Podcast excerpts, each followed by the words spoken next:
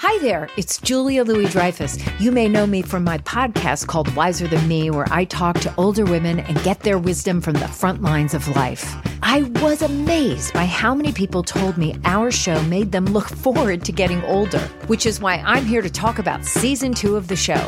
Sally Field, Billie Jean King, Beverly Johnson, Ina Garten, Bonnie Raitt, just to name a few.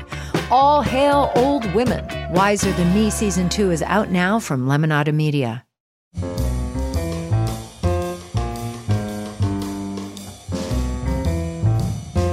This is Merriam Webster's Word of the Day podcast for Tuesday, September 9th.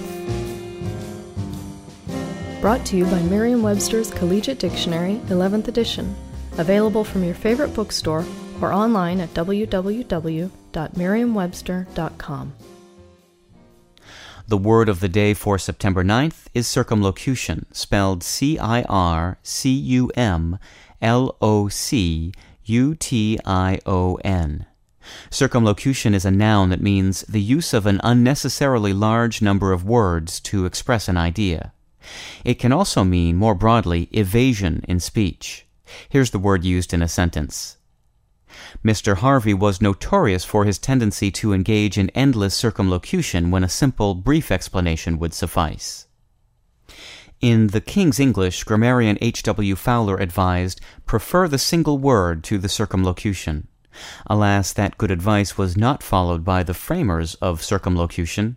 They actually used two terms in forming that word for unnecessarily verbose prose or speech. But their choices were apt. Circumlocution derives from the Latin circum, meaning around, and locutio, meaning speech, so it literally means roundabout speech. Since the 15th century, English writers have used circumlocution with disdain, naming a thing to avoid.